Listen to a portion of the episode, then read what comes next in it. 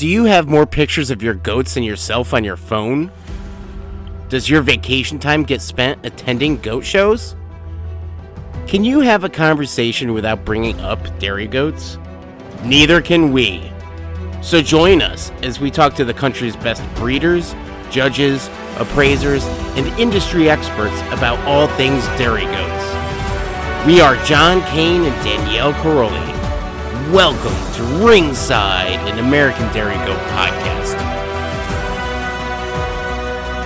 Are you busy preparing for kidding season? Take the stress out of meals by getting delicious Grey Goat BBQ sauces and seasonings to elevate any meal. These products make great gifts for Valentine's Day. Do you want to taste product made from goats in the same herd as the Grey Goat herself? Try out rich, creamy, and decadent goat milk fudge made from the girls at Utterly Wicked Farms. Get some sweets and treats for your sweetie at greygoatbbq.com. If you use the code ringside10, you'll get 10% off of your order today. So again, that's ringside10 to receive 10% off at checkout. Thank you to the Grey Goat for sponsoring this episode of Ringside. This episode of Ringside is sponsored by Thistlemore Pottery. Are you looking for gifts for the winners or judges at your upcoming shows? Thistlemore Pottery would love to work with you to create pottery with your show's or farm's logo on it. They're happy to make your pottery ideas come to fruition.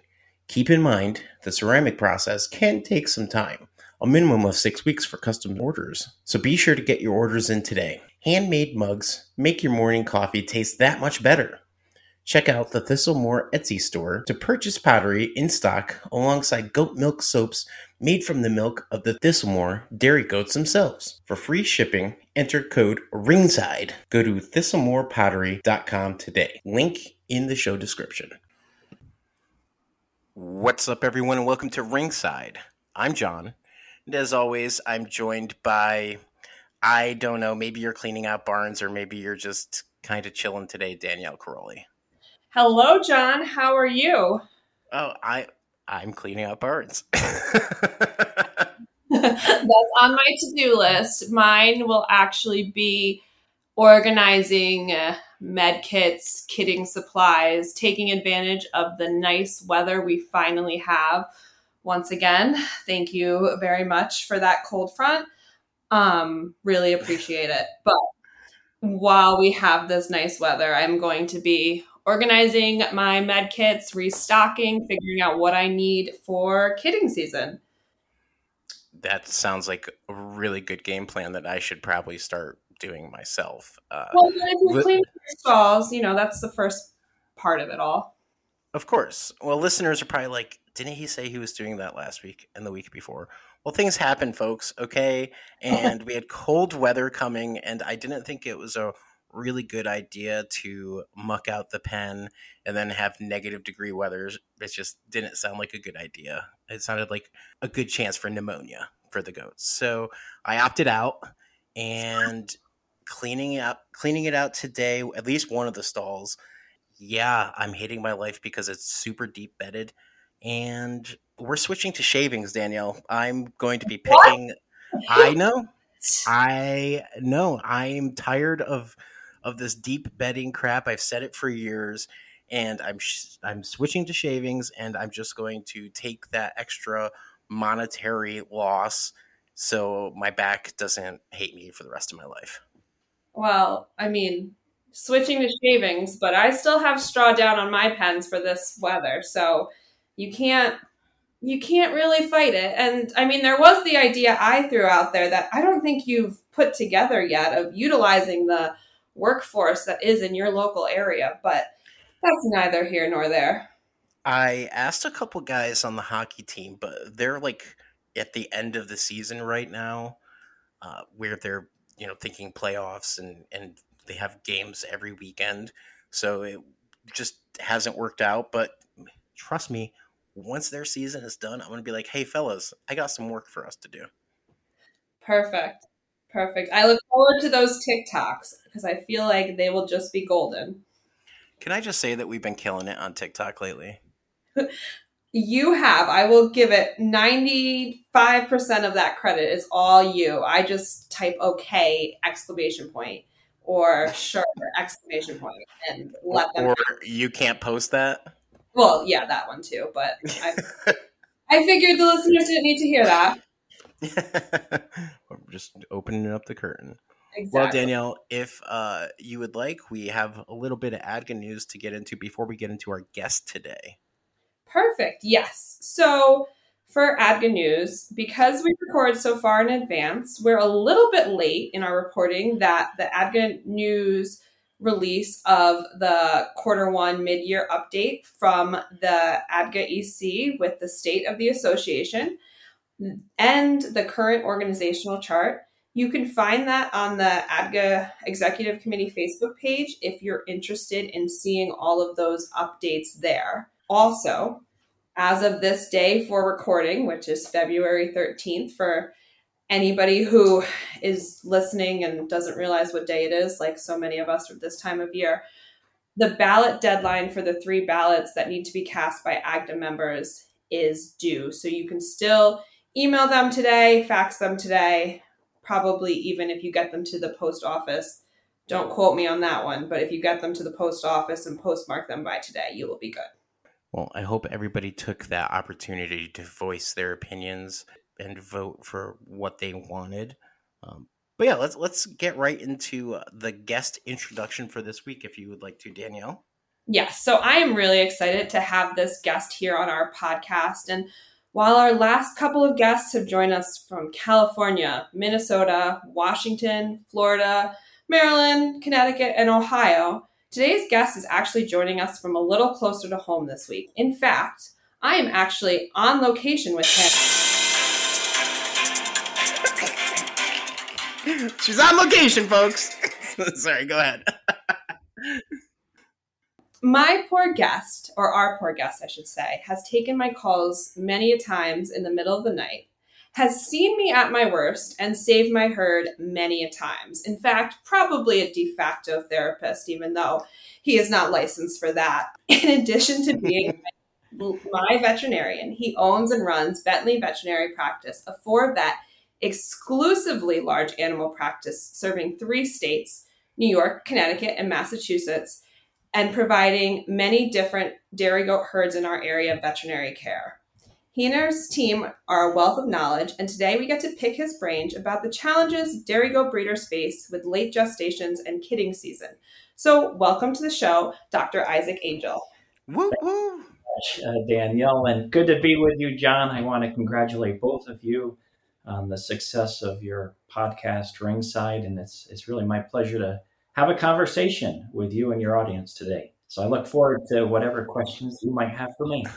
Well, thank you. I, I appreciate it. We appreciate it. And I gotta say, you're always a fun person to see at fair, which we'll get into. But first, for the audience, can you start off by introducing yourself and telling us a little bit more about yourself and your practice?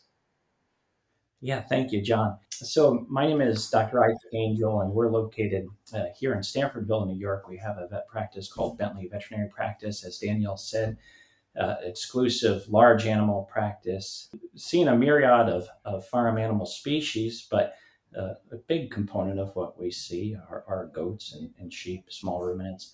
It was always my dream to become a, a large animal veterinarian from a very early age. I, wanted to become one. In fact, I had a mentor who was our large animal vet. His name was Dr. Uh, Douglas Hart. And uh, he, he was one that I aspired to be like. He was one that kind of coached me through my more formative years of schooling. And he's one I pers- uh, pursued or I followed in his footsteps to Cornell, where I graduated from. Go Big Red! graduated from vet school there in uh, 2011. Ever since I came back to Dutchess County, and and really my objective coming home to Dutchess County was to do just what I'm doing, uh, to try to support local agriculture, to try to um, uh, support the whatever remnant of uh, vocational agriculture was left in Dutchess County, and and really uh, pursue my first love of farm animals. And so it's really been a blessing for me to be able not only to do what I set out to do, but also to work with so many I, I knew growing up, and then also to have formed so many uh, wonderful relationships in, in subsequent years. And I'd also like to add that you also have dairy goats, you have Toggenburgs, and I gotta say, uh, your you had a milker, oh, probably five or six years ago now. It was my first county fair. I believe she went best in show, but she she just about persuaded me to change over to Togs because I loved that dough and still do. Yes, it was a, a beautiful goat. I believe her full name was uh, Sunkiss uh, Surprise. She was bred by Eleanor Ryder, and uh, Eleanor Ryder, of course, is a famous name in the dairy goat world. A wonderful breeder of Toggenburgs, and I know she's. I think she still has some.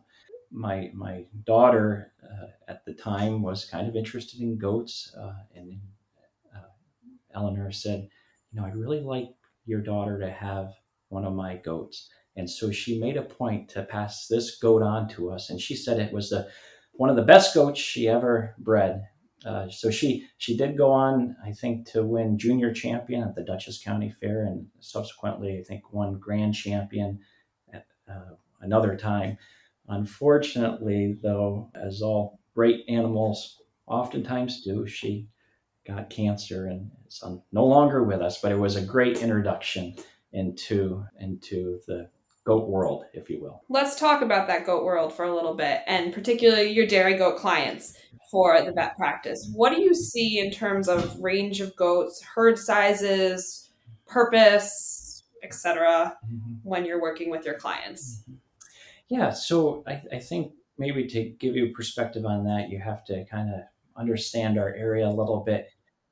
So I, I, would say our, our area that we practice in historically has been kind of a vocational ag district. Although now I think it's trending more towards what I'd call like peri-urban farming, where uh, the the vocational ag has given more rise to like a, a backyard breeder, hobbyist, and and so I've seen some transition even in my career so far. It, it was a unique pleasure for me to work with some herds such as Coach Farms, another big goat dairy that I worked with is uh, Susan Sellew's dairy out of uh, Monterey, Mass. And, and I would say there's probably a handful of other dairies. It's a great pleasure to work with the Crowley King, Kings Rock Farm, for example. Uh, tremendous Nubian genetics there. Another herd is uh, my, my secretary's, Caitlin Mazzarone's herd. And uh, Hoofprint Cheese Company. Yes, another wonderful herd.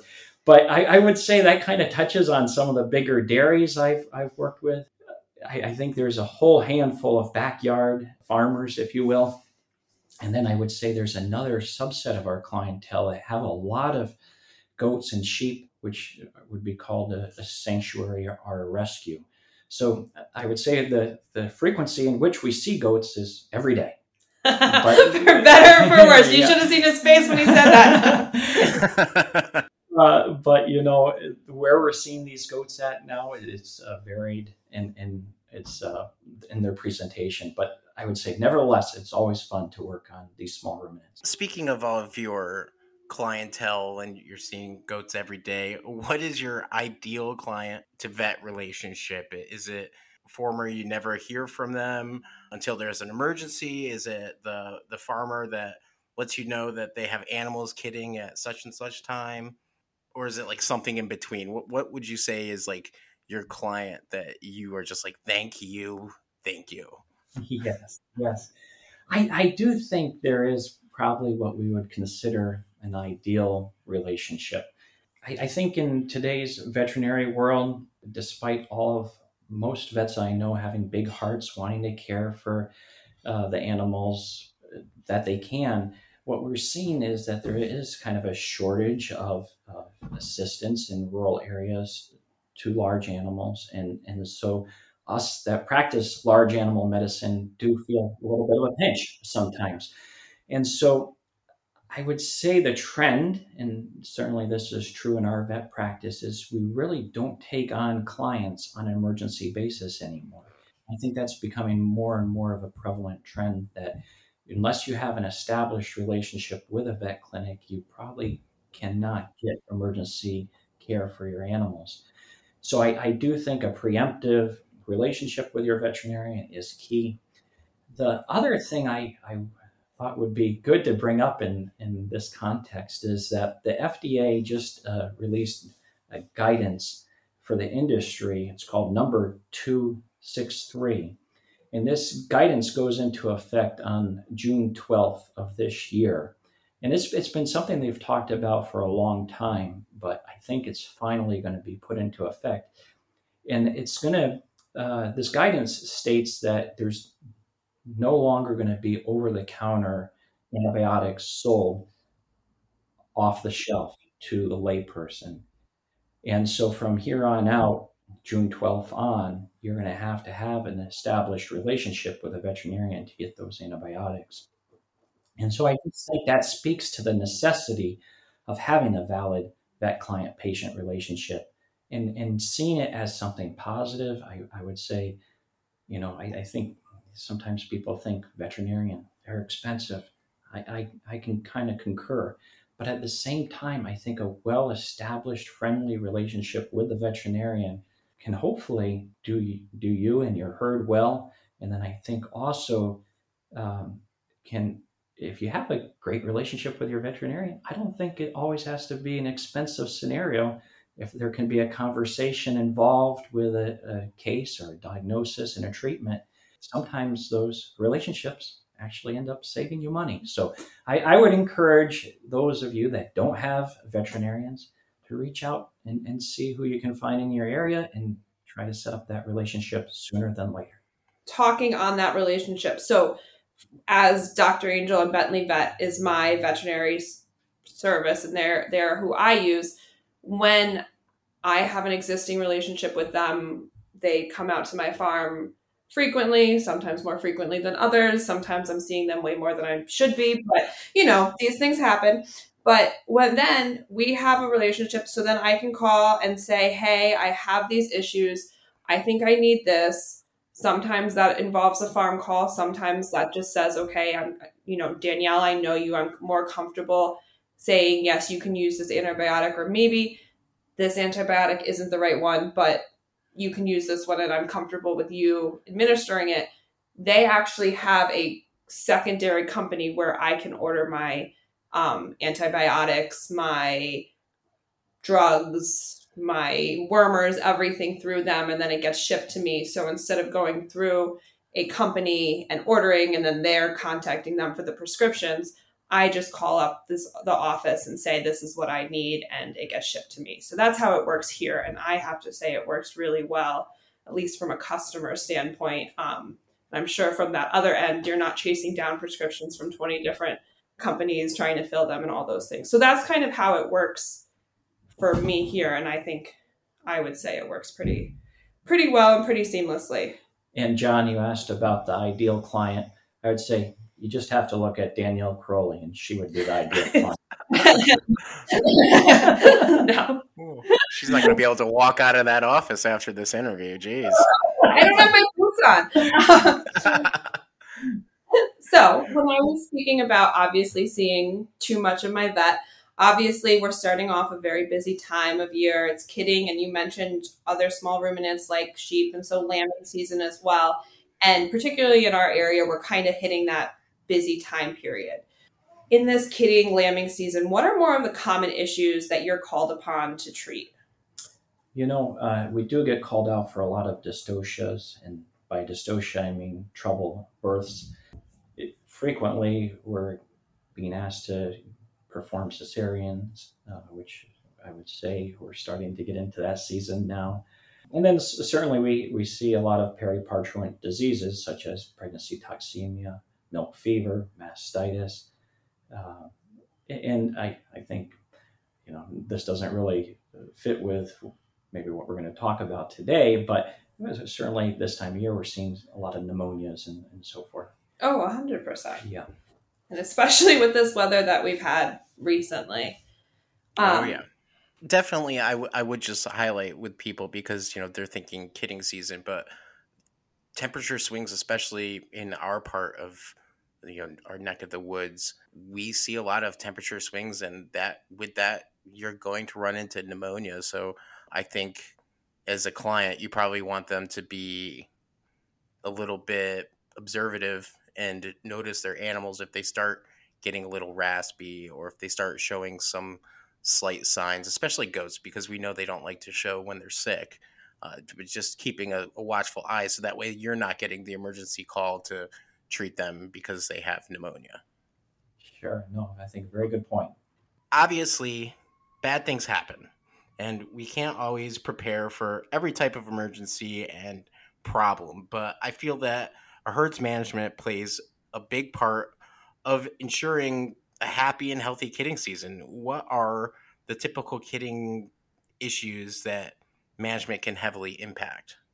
Mm, yeah, good, good question. I think um, for me, what I want to see is a goat in good body condition. That's an ideal body condition before uh, kidding. I, I think uh, having them on the right feed, and maybe we can talk a little bit more about what that might be. Um, by having them on the right feeding protocol so that, that you set them up for success so you can d- minimize the amount of pregnancy toxemia that you're seeing. So you can minimize the um, amount of milk fever potentially that you're seeing on your farm. I think those are the main things that come to my mind. I, I certainly think i this is one that i always get a little bit of a kick out of uh, as being a veterinarian is i think you cannot overestimate the value of a good environment for your animals. And and you, you think oftentimes like to fix a health related disease process. You need medications or you need i guess in this example we can argue you need good feed but i think what's so important is to have a good draft free clean crisp environment for those animals to thrive in. And sometimes i have to laugh you know clients will call me out to fix a problem and I be I can be like to them, okay, yes, we can give your goat antibiotic, but I'd really like you to change out the bedding in here, get the ammonia smell out of your barn, put down some fresh hay, and give them some clean water. And and sometimes they say to me, oh, that that's too much work. Just just give them the antibiotics. and, and, and oh, you no. You realize as a veterinarian, like you really can only do so much. That you really have to rely on your clients to do the nursing care, the supporting care. And, and so I, I would just say, you know, like treat treat your goats like they deserve to be treated. And I think oftentimes that'll alleviate 99% of your issues. No, that's great. And I do kind of think that there are things that maybe because we're in the barn every single day, we don't necessarily contemplate or we don't realize is going on. The we're not recognizing the pneumonia smell that we're seeing or the ammonia smell that we're seeing and smelling in the barn or we're not realizing that these animals are potentially like we said at risk for pneumonia different things like that with the temperature swings as much. And there are so many things that we can do to kind of tweak those programs so that this way we're reducing the risks. And like you said sometimes it's all about clean water and sometimes it's more about that nutrition and so, kind of going into nutrition, I do want to talk because I know it's a big, important aspect of issues like pregnancy toxemia. So, I do want to start with talking about pregnancy toxemia because I just want to make sure we have ample time to talk about that because this is definitely a common issue that people face all across the country, especially in that goat's last couple of weeks of pregnancy. First, can you kind of give a general synopsis of what pregnancy toxemia would be? Yeah, I think we'll start out with a 30,000 foot view and kind of hone in on the specifics. But I would say the 30,000 foot view is a lack of glucose for the animal or a lack of energy so that the, the animal is in negative energy balance. She's not, she does not have the available nutrients that she needs. Now, more specifically, we can delve in a little bit deeper than that. Uh, in, in the late gestation period of a goat, she has increasing energy demands from her fetuses inside her uterus. Additionally, her rumen is getting compressed because that uterus is growing bigger and bigger. And so, therefore, the amount of feed that she can bring in to supply not only her energy needs, but also the needs of her young ones growing inside of her. The, that what she can bring in does not match sometimes all of her demands. And so when they get into a scenario such as that, the body starts saying to itself, we need more energy, we need more glucose. So it mobilizes fat and it brings that fat to the liver. And in the liver, it converts that fat to glucose via a process known as gluconeogenesis. And when that process is working normally, it, it's a very efficient process, and it can a goat can make glucose from its fat and, and keep supplying its own needs. But what we see is in scenarios where we have either a very skinny goat or a very fat goat, we can run into a situation such as we're talking about now pregnancy toxemia. And what happens in those scenarios is that the, the fat that's being mobilized starts to overwhelm the, the process in the liver of gluconeogenesis and it kind of gets shut up, shut off into this other pathway. And we, we, uh, it, it's a pathway whereby ketones are made from the excessive fat that are, uh, that's getting mobilized. And so uh, when, when those ketones are produced, the, the ketones can acidify the blood and make the animal feel very crummy. And in those scenarios, the, the goat starts to go off feed. It can uh, have diminished appetite. Oftentimes, in, in bad cases of pregnancy toxemia, the goat can uh, really become quite weak and, and maybe won't uh, have a willingness to rise. And, and so it's, it's, it can be kind of this vicious cycle where there's a negative energy balance. The goat's trying to correct that process, and in turn, it gets kind of slapped in the face by trying to correct the process with, with too much exuberance, and it, it runs into a, situation called pregnancy toxemia, or, or in other species we might call it ketosis. Um, so that's that's kind of a broad picture. And one thing that I just thought I could tell you all about today is there's a new approach to treatment of pregnancy toxemia in, in goats. And this is, I, I think, as with most uh, scientific advancements in the goat community, oftentimes it does some rely on, on um, some scientific endeavors in the cow community. I know goat goat folks do not ever like to be compared to no, but we use, the other ruminant species. We use the cow as a building block yeah, so often but, for things. So. But one one great study that just came out of Spain is uh, a study about ketosis in cattle, and the typical treatment in, in most ruminants for pregnancy toxemia or ketosis is propylene glycol. Propylene glycol, for the use you that haven't used it before, is kind of a caustic irritating substance that's packed full of energy. But oftentimes goats hate it. They kind of choke on it as it's being shoved into their mouth. And it might kind of cause some pharyngeal irritation. It, it oftentimes has the risk of being aspirated as they're swallowing it. And so uh, we, we don't always think of propylene glycol in the most favorable light. But there's this new study out of Spain where it says that they compared propylene glycol administration in cattle against giving red wine to the cattle for the treatment of ketosis. And they proved that the red wine was more effective at controlling the ketosis than was the propylene glycol. And I know that can sound kind of like a strange new concept, but where this has tremendous ap- applicability is in the goat community because we all have wine readily available. Is that what I'm hearing? uh, I, I, think the thing that I, I think about is in my experience when I've given propylene glycol to goats is that they'll often not like it first of all i often notice secondary side effects you know that that aspiration pneumonia developing or maybe some ruminal acidosis developing but with the red wine the goats love it. They they respond well to it, and then additionally, it, it's you know, it's a small enough volume in goats where it's affordable. It's an affordable option. And so the suggestion these days is for a goat, one, one suggestion, and certainly I think if you have a valid uh, vet client patient relationship, certainly talk to your own veterinarian about this. But um, 200 mLs of red wine twice a day for about four days will really make a big difference with those goats that have the pregnancy toxemia.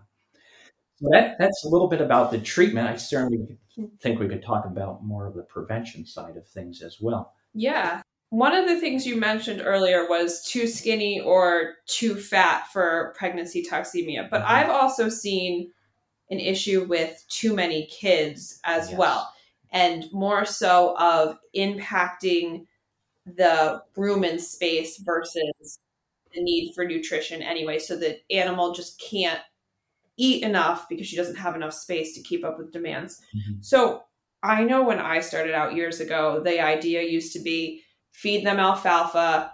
That's what they need, as much alfalfa as possible. And then as we've shifted and had issues and addressed them, it's now more all right, how do we get energy?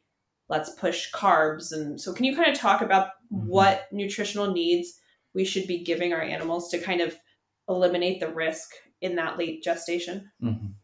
Yeah, so I, I think there's a couple of thoughts here. One is certainly thank you for bringing up the multiple kids in a pregnancy leading to a risk factor for pregnancy toxemia. That's very true and, and very real. As far as feeding your goats and, and setting them up for success, I think the primary principle that you need to be thinking about is yes, it might be good to flush your goats with good nutrition at the time of breeding to set yourself up for getting multiples, uh, whether that be kind of twins or triplets. A lot of people don't want triplets, but certainly you want more than a single in most uh, uh, small ruminant situations. And so the concept is you, you often will flush at the, around the time of breeding to get those multiples in a pregnancy. But then thereafter, what you're really striving for is just kind of to maintain that goat until the tail end of her pregnancy. So we certainly don't want them accumulating more and more body fat over the you know first and second trimester of their pregnancy. What we want them to really do is stay at an ideal body condition score of about three out of five. Um, and and then towards the tail end uh, of their pregnancy, when they're getting to have less room in their abdomen for feed to come in, right last about month to three three weeks of the pregnancies, we want to do something we, we call lead feeding. And that's that's introducing carbohydrates at a greater amount than they've seen throughout the rest of their pregnancy. And what that is allowing uh, the goat to have is a more energy dense food coming into their rumen that now has less room in it because of all the pressures of the uh, uterus getting bigger and bigger. And that more energy dense food will have more calories, ultimately translating into more glucose. And so I think that's kind of the trajectory by which you look at feeding your goats and in gestation is start out time breeding with a lot, transition to little, and then at the tail end, start out uh, or finish with kind of a lot of caloric intake uh, to finish them off and get them set up to enter into that new uh, just our new lactation period. One thing that we have tried on our farm uh, starting last year was we actually were reached out back in 2021 uh, because of the podcast by this company Stir Enterprises. They have a product that they just started rolling out that year, uh, which was like glucose booster. Sure. B- basically, they were uh, you know this is powdered stuff that top dress on the grain, one and a half ounces per doe. So what I was doing was uh, just top dressing, and if I had so many does in a pen, I'd do you know a couple scoops, right? And it it worked fine, I guess. I've never had an issue, so I'm like, I got. They're like, can we get your feedback? And I'm like, I get, I guess it worked because I didn't have any issues, but who knows? Uh, do you think that that's another route to go to uh, prevent ketosis, or or um, is there do you think that that's kind of just like you know whatever like maybe Yeah. it works I, I don't necessarily think it sounds like foo foo dust to me. Uh, I, I think it, it fits with the concept I was communicating that basically the goal is in that late gestation period to increase the energy density of the food. And I think you can do that through grain or, like you say, a glucose top dress. It, it sounds like a reasonable, plausible additive to me. Uh, certainly, maybe it's something I need to get a little bit more educated on myself. I'll, I'll have to, you'll have to provide me with a link to that. Uh, oh yeah i can do that talked a little bit about this, but I know that with my herd, there's many been many different causes of pregnancy toxemia issues, and some of them have been more preventable than others throughout the years. We have made changes to reduce the risk in my herd, and I know that there are definitely things that you can do if you have a herd with a history of pregnancy toxemia. So, besides feed differences, are there other things we can do to minimize the risk, or other tools in our toolbox that just kind of help us get ready if we know that pregnancy toxemia is probably an issue we're going to be dealing with. Hmm. yeah, I, I guess I, I reflecting on that and maybe the situation that we've found your herd in at one Yeah. point. I think one contributing factor that we found was the alfalfa hay being fed all of gestation ultimately probably led to our negative situations at times. And, and I, I think there, for me, the influence that that hay had probably was more associated with just the caloric density of the hay, leading to fatter goats mid, gestation. I, I think the other con, the other contributing factor that hay had, which I think we should uh, chat about a little bit here in more detail, is it, the alfalfa hay too can be a unfortunate contributor to milk fever. And I think when you see pregnancy toxemia uh, before maybe a, a, a parturition, which then goes into milk fever, it can be kind of like a, a double whammy of badness, which is just a challenge to deal with sometimes. So I, I would say those those are the thoughts that come to mind. Right. And then the other thing I want to touch on because you guys did turn me onto it um, several years ago was the glucose and ketone meters. Oh yes. that it is a simple blood test that you can run. You can purchase a meter and purchase the ketone strips, and you can purchase or you can test your does so that this way, if you have a doe that maybe she's a little off feed, but you don't know if what's going on, you can quickly run an assessment and test her ketones really quickly by just drawing a little bit of blood and running it through the machine and seeing whether or not her ketone levels are spiked. And I think that's been a really helpful tool, at least even to just kind of start creating the diagnostic picture when I'm on the phone with you and saying, okay, I have a doe a little off. I checked her ketones, they're normal, or maybe they're a little high. I would say. Can we back up the what would be the normal ranges if you're using these machines, just so Yeah. everybody's aware? Okay, so we're looking at the blood ketone reader that measures a, a certain ketone in the blood called beta hydroxybutyrate. And in that um, ketone should be below 3.4. If it's above 3.4, we, and, and that's kind of like a clinical case of pregnancy toxemia. If it's above 3.4, we treat those animals aggressively as, as pregnancy toxemia. Now, if, if you if you have a level of like 1.2, that's also considered a, a case of subclinical uh, pregnancy toxemia, and we probably would still want to address that to some degree, but it's not going to elicit so much concern that we need to put all our, our irons in the fire to get this animal back up and going. But certainly, would you know a, a, an animal that has more of a subclinical case, we would suggest certainly adding probably more grain to the diet, maybe even trying some of that red wine to increase amount of uh, calories going into that goat as well. But um, certainly the the blood ketone reader has been a, a, a, wonderful godsend in terms of getting to these animals early and and uh, making the problems we can proceed forward with.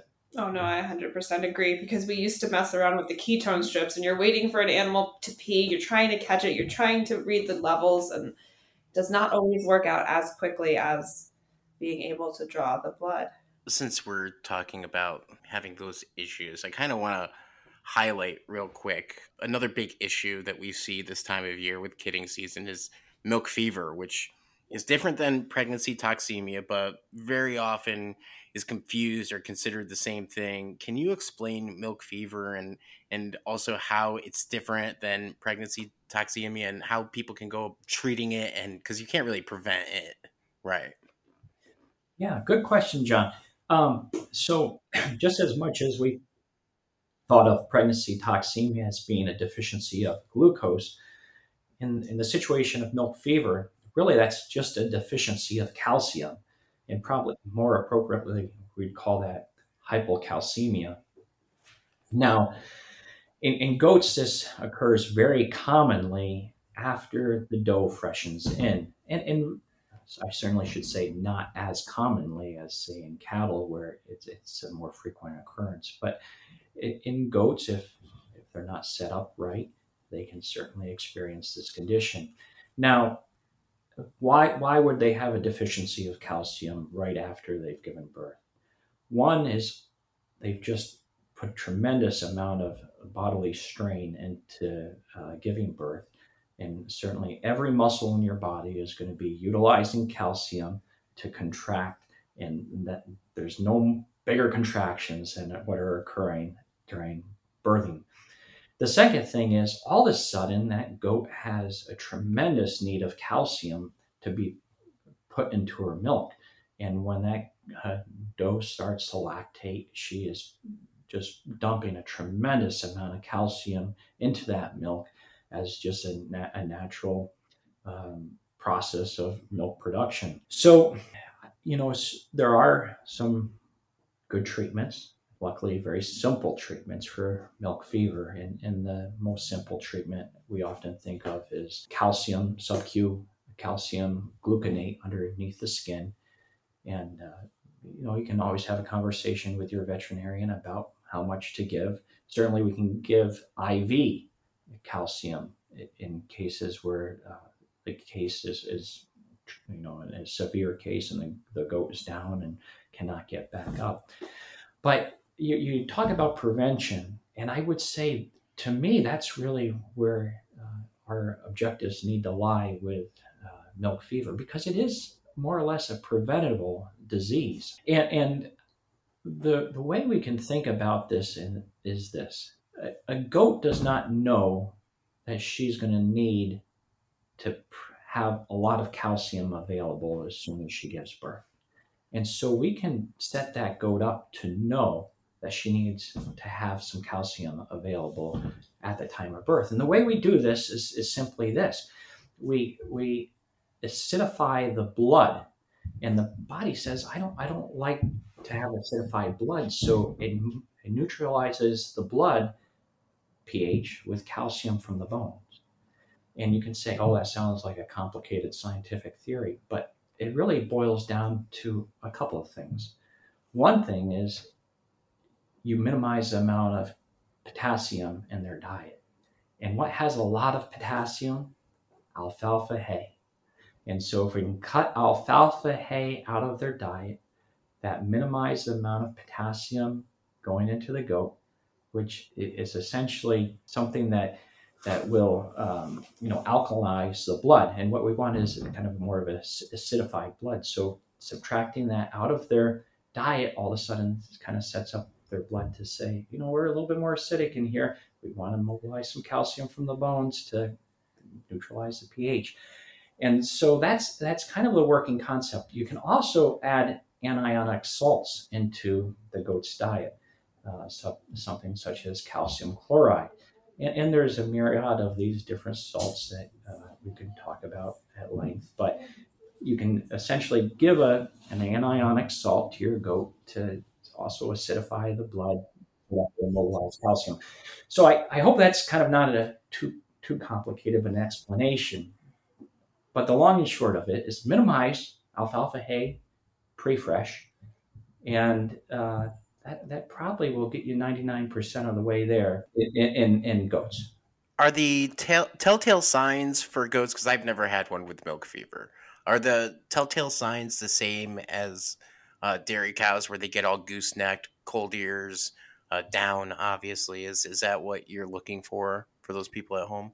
Yes, yes, thank you. Uh, so, yeah, you are seeing kind of this a similar uh, display of signs as you would in dairy cows. Certainly, uh, lethargy, recumbency. They they will get the cold ears. They'll they can get kind of the wry neck on some occasion, but I think in goats you often will just kind of notice them being down and unable to rise as a better a better uh, presentation. And I think also a component of it is they just become inappetent. I, I feel like I've seen that a lot in goats with milk fever. Now I want to talk about two things really quick. One is more of an observation, but I find sometimes my does who are more off feed after kidding and possibly more at risk for milk fever do tend to like my medicated meat goat feed, which has the ammonium chloride, so is probably making kind of has that calcium chloride correct? Am I kind of on the uh-huh. like are they almost naturally going towards that because it's messing with their blood and making it more acidic? Yeah. You know, that's an interesting concept to talk about, Danielle. Um, usually we're thinking about kind of this acidification of the animal pre-fresh. Okay. Post-fresh, we're kind of trying to think more about how to supplement that calcium in their diet because at that point they, they need that calcium and it's it's no longer necessarily about kind of teaching them that they need it. So I'm, I'm, wondering if there might be another factor in there that making them think they want to eat that right. uh, medicated feed. Yeah, no, okay, that makes sense. And then my next question is you mentioned sub Q versus IV. Mm-hmm. And obviously, some of this is conversations with your vet. Calcium always scares me because if you give it too fast, which is why this is an important conversation to have with your vet, it can cause heart issues, correct? Mm-hmm. And so, talk to me about the difference between sub Q and IV a little bit. Yeah. So, uh, yeah, Danielle is correct that if you give calcium IV quickly, it can cause a cardiac arrhythmia, and that cardiac arrhythmia can lead to death. Now, that sounds scary. I, I don't think I've, I have yet to see in my career, knock on wood, that that an animal has died from IV administration of calcium in my watch, and I don't think I've even seen a client kill one yet. But it's a, it's definitely a real possibility it's it's really about the speed in which you give that calcium. As long as you're doing mm-hmm. slowly, uh, it, it should work out just fine. It's safer and, and far better option probably for the, the more novice goat owner who hasn't had many of these um, milk fever cases would be to give it sub Q. And the reason we give it sub Q is for slower absorption over time. And, and as you know, it's not going to flood the bloodstream when it's given sub Q in a manner that's going to cause a cardiac arrhythmia. It's just a very safe way of administering it. And it, it, for the most part, I would say for a mild case of milk fever, it's very effective. And, and for you know some of those goats that have gone into a prolonged labor and that just look worn out after giving birth, I will on occasion give some sub Q calcium just prophylactically, thinking they've probably expended their stores and that they might need a, a just a little extra boost. And so I, I think that would be a, a, very fitting thing to do in some circumstances. And one thing that uh, people can look for, uh, I I remember this with cows is uh, when we were administering calcium, if we were going a little too fast, uh, they start getting a little bit heavier breathing, um, open mouth breathing, and then you just slow it right down, and they they quit right away. So uh, that's one sign, at least that I can remember. I might be wrong, totally wrong here. It might have just been a couple times that we saw and it was just by accident. sure, I think you certainly look for those changes in the body. If you're a keen observer, the body will tell you a lot about you're doing right or wrong moving forward here, another issue that everybody sees during kidding season is uh, pregnancy, pregnancy dystocia uh, that requires a lot of pulling and manipulation or even C sections, what would you say is your rule of thumb for handling a hard kidding? When should we call the vet out? Mm, yeah, great question. So I, have learned this uh, rule from Dr. Mary Smith at Cornell, and she always would teach us. She said, you, you use the rule of a half an hour. From the time the goat starts laboring and you see that water sac, a half an hour later, there should be a baby on the ground. And after that first baby, there, if it has a multiple uh, in, inside, the next baby should also be born within half an hour. So if you see that time frame getting pushed out further and further, if it's been 45 minutes, an hour since you saw the water sac appear, it, it is time for intervention in some way. And I, I don't know if it's right then and there that you need to call the veterinarian. I would say and suggest to you that some of these problems that a goat experiences during the birthing process are, are simply remedied with a little personal confidence. And what I, I would suggest is that if you can clean up your hand in a nice manner, put on a latex glove. I often like latex gloves over a, st- a sleeve, a, a rectal sleeve. Is that you clean up your hand nicely, clean up the vulva of the goat with warm soapy water, you put nice lube on your glove, and you can go into the, the birth canal and just see is there anything that's abnormal? And I would say the number one thing I tell people when they call me in a panic, asking about what's going on with the birthing and, and is there a problem here and should I have you out? I, I'll just tell them, just take a pause. Just put your hand inside that birth canal. And, and I think oftentimes people put their hand in there and they feel like all of a sudden they need to do a million and one things to get that goat kid out and they're panicked.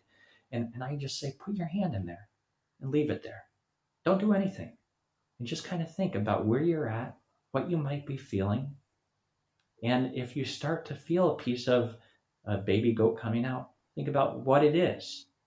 And, and don't try to change it right away. Just kind of get a mental picture in your mind about what you're feeling. And I, I think for me, that's probably saved me more hours in bed than anything else I've ever like don't panic. Think about what you're doing and and realize that this baby's still probably connected to the umbilical cord and probably has a pretty large margin of time before it needs to get out on the ground.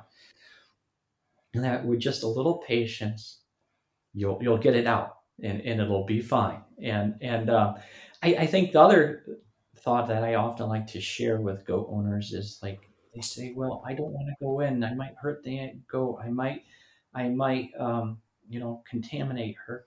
And, and what I say is this: you can check a goat as many times as you want, so long as you're clean about it. So you know, wash that vulva up very nicely. Uh, put some nice lube on your glove. Go in there and, and see how the goat's progressing. As long as you're nice and sterile about it, you're not really risking a whole lot checking a goat.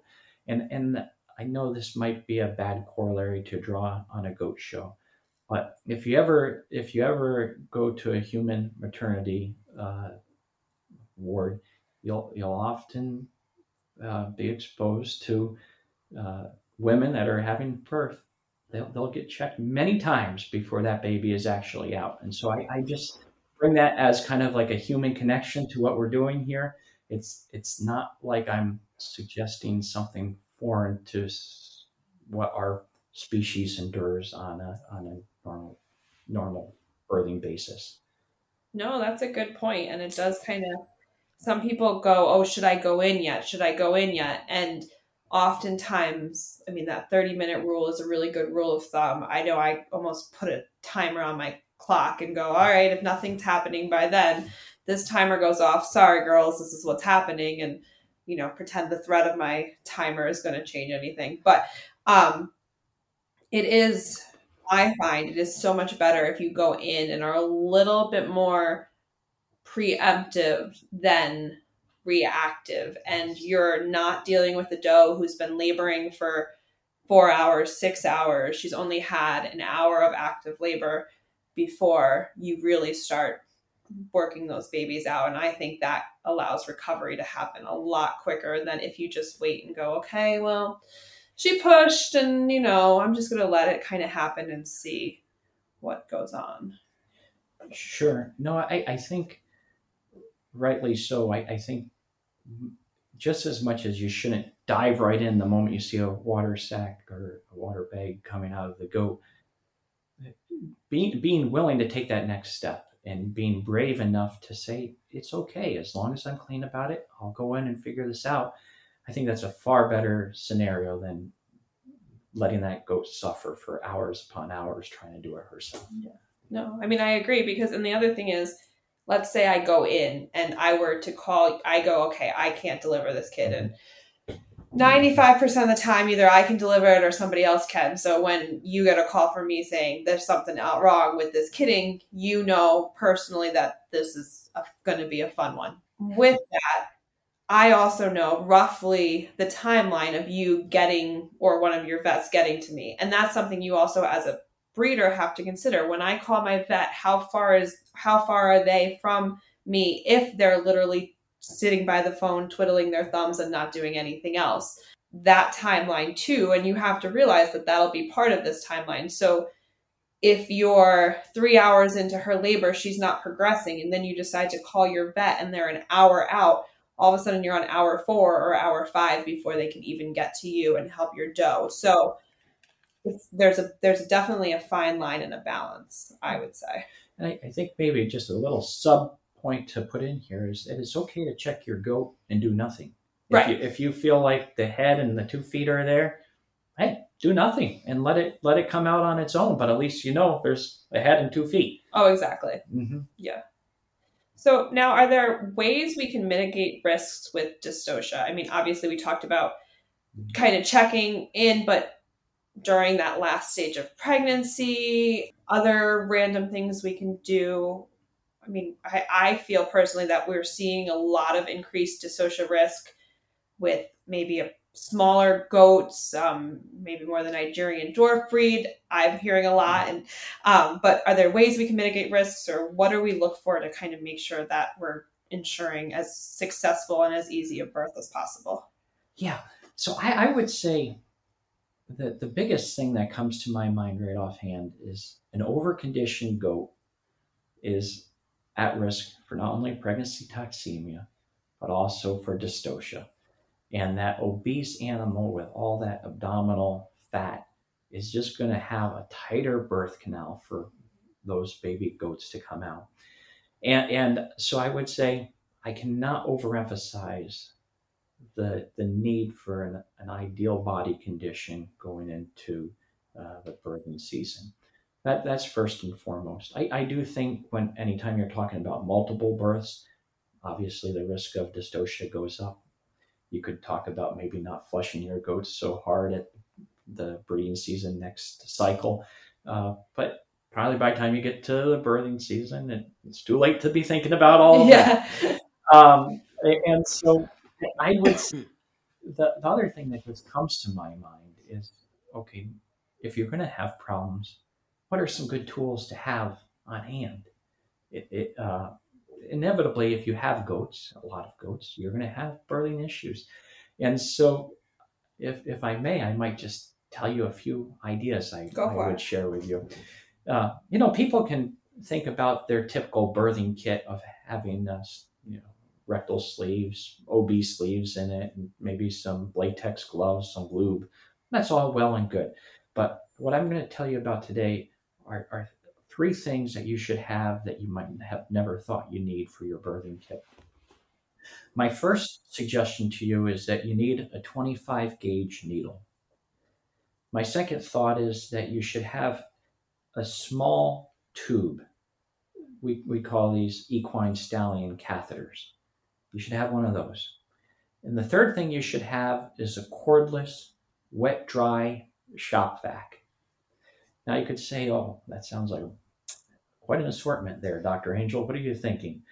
Well, I'll tell you, I, I think one of the biggest things I see as a veterinarian is you, you go through this trouble of getting uh, the baby out of the goat and it's laying there and you don't can't tell whether it's breathing or not you're trying to flop it around swing it around your head trying to get the mucus out of it trying to get it to breathe you're doing mouth to mouth resuscitation and like your goal at that point is you just want a live baby and so what i would suggest is with these three things i just told you about your your chances of success have just gone up substantially and what I would do if you have that weak little baby just come out of the birth canal and can't really tell whether it's breathing or not, one of the first things I would do is I put that 25 gauge needle right in the philtrum of the nose, right be- between mm. the. Of yeah. And that stimulates respiration. There's a little acupuncture point there. And it's amazing how many of those goats, as soon as you put the needle in the nose, take a breath. And there's not really, in my experience, yes, maybe there's an exact acupuncture placement for that needle, but I would say if you get it close, it's amazing how many of those animals respond. The second thing I would say, as far as my small tube and vacuum are concerned, is that airway is everything. If you have a good airway, all of a sudden that animal takes one decent breath and their lungs fill up with oxygen and they can start breathing. But if you can't give them that first good breath, all of a sudden your risk of, of just kind of them succumbing to uh, hypoxia increases. And so, what I would suggest is as soon as that baby's born, you put that needle in the nose, you turn on your vacuum, and you cup your hand around the nozzle of that vacuum to your small tube, and you use that small tube to suction out the nostrils, to suction out the back of the throat of the baby goat. That you you know, just suck all that mucus away. And that kind of eliminates the need for swinging that that baby goat around the room and trying to get the mucus to flow out of it and using your blue blue suction ball that's not going to get more than an ml of solution out at a time.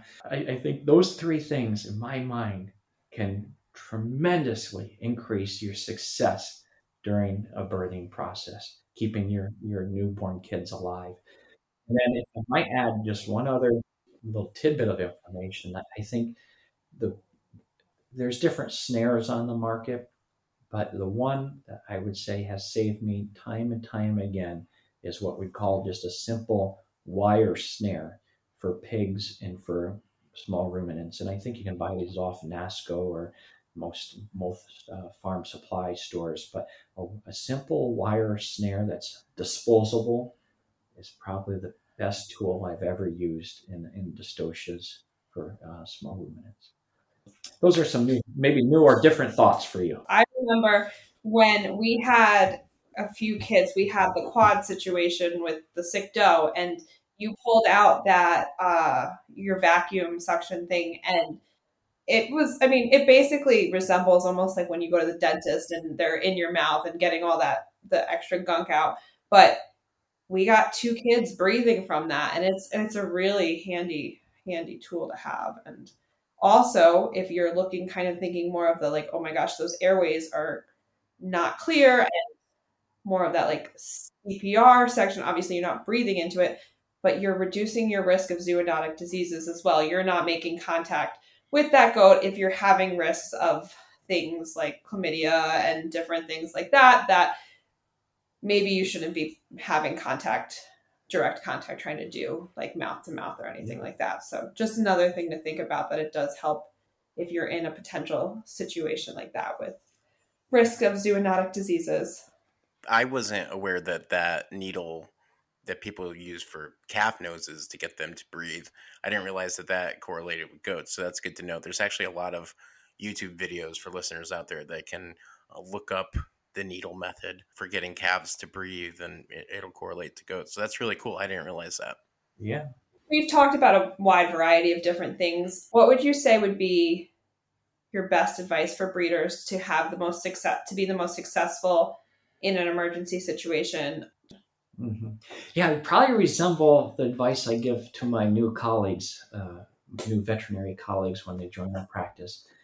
And I would say uh, the first tenet of practicing large animal medicine where you're often in the field by yourself with no one to call for help is my first tenet is do not panic. it's all going to work out if we just can breathe. And and I think that the same is true for a goat owner. If you can take a moment to just kind of take uh, stock in your situation and, and just think it through in a rational way, you'll have a lot better success of, of having a good outcome than if you were to kind of freak out right from the very beginning.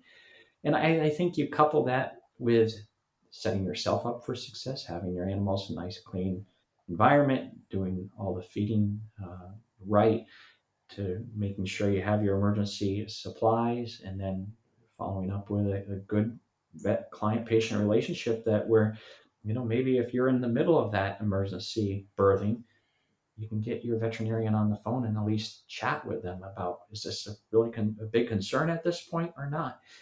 And um, I, I, think you know at least in my mind uh, that that would set you up for the, greatest amount of success this this pregnancy great advice um, so I just kind of want to veer off for a second, Dr. Angel. I want to talk about how every summer you transform into the incredible Dr. Pol. That's for the whole week of Dutchess County Fair. For those not aware, uh, there's episodes of Dr. Pol where he's the vet to check in animals and, and check out uh, any animals having emergencies at the Isabella County Fair in Michigan.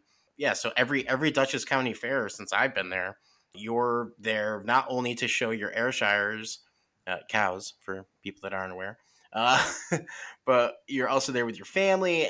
You're also on call, and if something happens, uh, exhibitors get you to check out their animals and see if there's a fix. Uh, what do you love most about working Fair Week?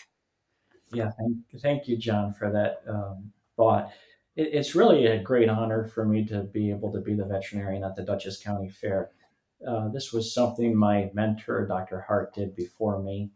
And, and so, to some degree, I follow in his footsteps and legacy. But for me, what is so special about being the vet at the Dutchess County Fair is, is really you all, all my clientele and, and friends and connections. And, uh, you know, I, I think the fair, first of all, is, is a wonderful place of community and camaraderie, uh, one where we can find many of us with like mind uh, doing something that we all love, and that's per- our pursuit of agriculture and and our love of animals.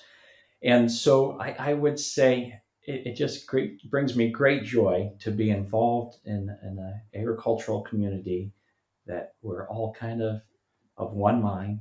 We're all kind of there with one purpose that week. For me in particular, it's a special feeling to feel like, to some degree, I, am connected with a lot of those exhibitors. I, I don't know what percentage, but a tremendous amount of them uh, through my my uh, work or, or, maybe just uh, con- connections in the agricultural community. But just to feel part of something and to be able to not only be part of something but also to, to be able to contribute and give something back to me that's that's just the pinnacle of success in my mind yeah. very well said danielle did you want to add anything before we wrap up no, I just wanted to say thank you. I really appreciate you taking the time to come on and share your knowledge. I mean, as we've done this podcast, I keep kind of going, oh, my vet, my vet, and talking about the practice and different things that you and your um, other veterinarians have kind of contributed to my farm. And so I'm really excited to share that. And I'm so grateful that you took the time and helped us out, especially as we're getting into kidding season.